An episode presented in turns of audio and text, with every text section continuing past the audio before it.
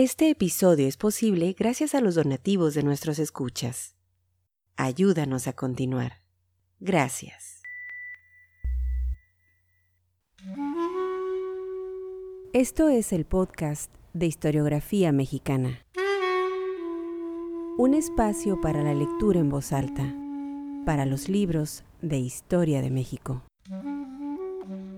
Conduce Pedro César Beas.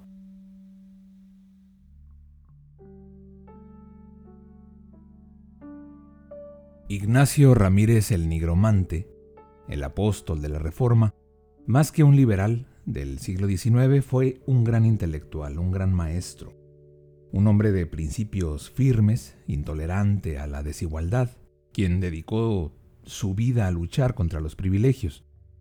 Cuando uno revisa la biografía de Ramírez, sus trabajos, sus publicaciones, cae en cuenta que en él había algo de sabio, Escribió sobre teología, física, química, matemáticas, filología, ciencias naturales, derecho, economía y desde luego historia. Además, era un gran polemista. No fueron pocas las veces, créanme, que sus comentarios inquietaron a más de uno.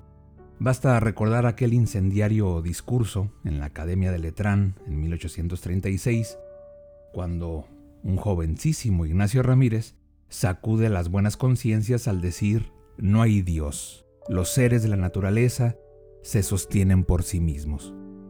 El nigromante era un convencido de que la sociedad solo podría avanzar sobre la base de la ayuda mutua y no a la espera de una sobrenatural. Para algunos fue un jacobino radical, pero para todos probablemente un defensor de la igualdad. Adelantado a su época, a mediados del siglo XIX, ya hablaba del derecho de la mujer a la educación, por ejemplo.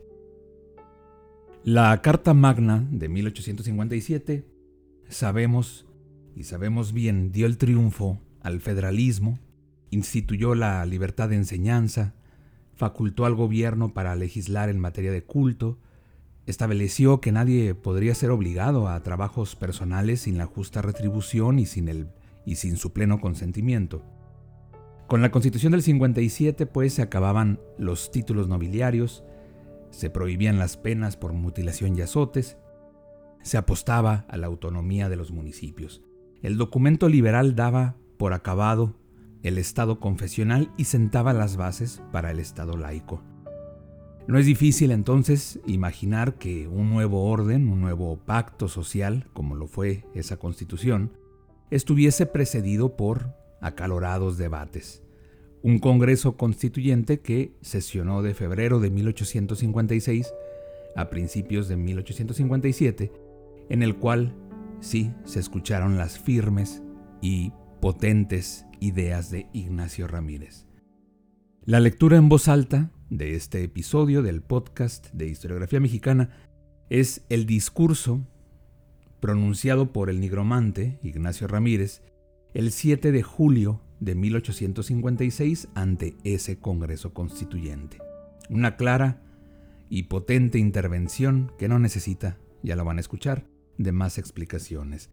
Sean bienvenidos al podcast de Historiografía Mexicana. No olviden visitar nuestra página historiografiamexicana.com. Desde ahí podrán escuchar todos y cada uno de los episodios de este podcast de lectura en voz alta, podcast de historiografía mexicana, también disponible en todas las plataformas digitales. Bienvenidos.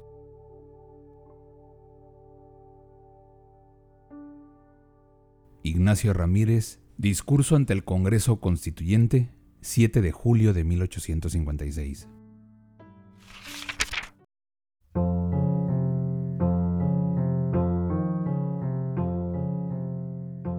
Señores, el proyecto de constitución que hoy se encuentra sometido a las luces de vuestra soberanía revela en sus autores un estudio, no despreciable, de los sistemas políticos de nuestro siglo, pero al mismo tiempo un olvido inconcebible de las necesidades positivas de nuestra patria. Político y orador desconocido, Hago a la comisión tan graves cargos no porque neciamente pretenda ilustrarla, sino porque deseo escuchar sus luminosas contestaciones. ¿Acaso en ellas encontraré que mis argumentos se reducen para mi confusión a unas solemnes confesiones de mi ignorancia? El pacto social que se nos ha propuesto se funda en una ficción. He aquí cómo comienza. En el nombre de Dios, los representantes de los diferentes estados que componen la República de México cumplen con su alto encargo. La comisión, por medio de estas palabras, nos eleva hasta el sacerdocio, y colocándonos en el santuario, ya fijemos los derechos del ciudadano, ya organicemos el ejercicio de los poderes públicos, nos obliga a caminar de inspiración en inspiración hasta convertir una ley orgánica en un verdadero dogma.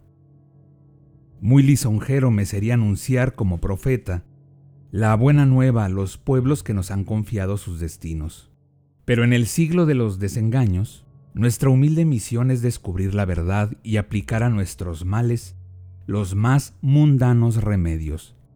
Yo bien sé lo que hay de ficticio, de simbólico y de poético en las legislaciones conocidas. Nada ha faltado algunas para alejarse de la realidad, ni aun el metro. Pero juzgo que es más peligroso que ridículo suponernos intérpretes de la divinidad y parodiar sin careta a Mahoma, a Moisés, a las sibilas. El nombre de Dios ha producido en todas partes el derecho divino, y la historia del derecho divino está escrita por la mano de los opresores con el sudor y la sangre de los pueblos. Y nosotros que presumimos de libres e ilustrados, ¿no estamos luchando todavía contra el derecho divino? No temblamos como unos niños cuando se nos dice que una falange de mujerzuelas nos asaltará al discutirse la tolerancia de cultos, armadas todas con el derecho divino. Si una revolución los lanza de la tribuna, será el derecho divino el que nos arrastrará a las prisiones, a los destierros y a los cadalzos.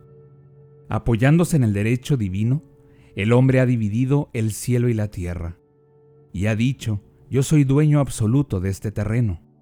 Y ha dicho, yo tengo una estrella, y si no ha monopolizado la luz de las esferas superiores, es porque ningún agiotista ha podido remontarse hasta los astros. El derecho divino ha inventado la vindicta pública y el verdugo. Escudándose en el derecho divino, el hombre ha considerado a su hermano como un efecto mercantil y lo ha vendido. Señores, yo por mi parte lo declaro. Yo no he venido a este lugar preparado por éxtasis ni por revelaciones.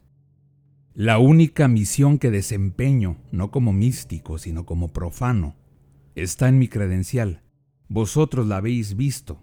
Ella no ha sido escrita con las tablas de la ley sobre las cumbres del Sinaí, entre relámpagos y truenos. Es muy respetable el encargo de formar una constitución para que yo la comience mintiendo. He desvanecido las ilusiones a que la comisión se ha entregado. Ningún escrúpulo me atormenta. Yo sé bien que a pesar del engaño y de la opresión, muchas naciones han levantado su fama hasta una esfera deslumbradora.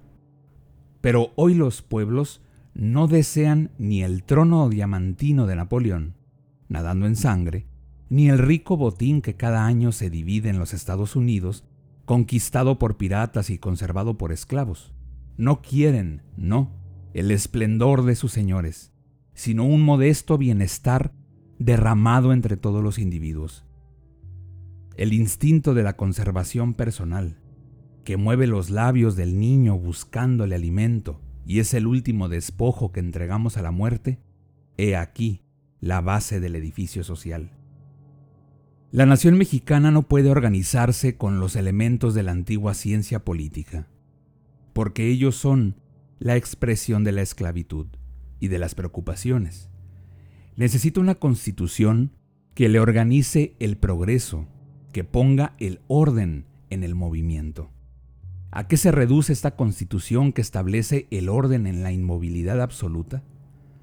Es una tumba preparada para un cuerpo que vive. Señores, nosotros acordamos con entusiasmo un privilegio al que introduce una raza de caballos o inventa un arma mortífera. Formemos una constitución que se funde en el privilegio de los menesterosos, de los ignorantes, de los débiles, para que de este modo mejoremos nuestra raza y para que el poder público no sea otra cosa más que la beneficencia organizada. Ignacio Ramírez, discurso ante el Congreso Constituyente, 7 de julio de 1856.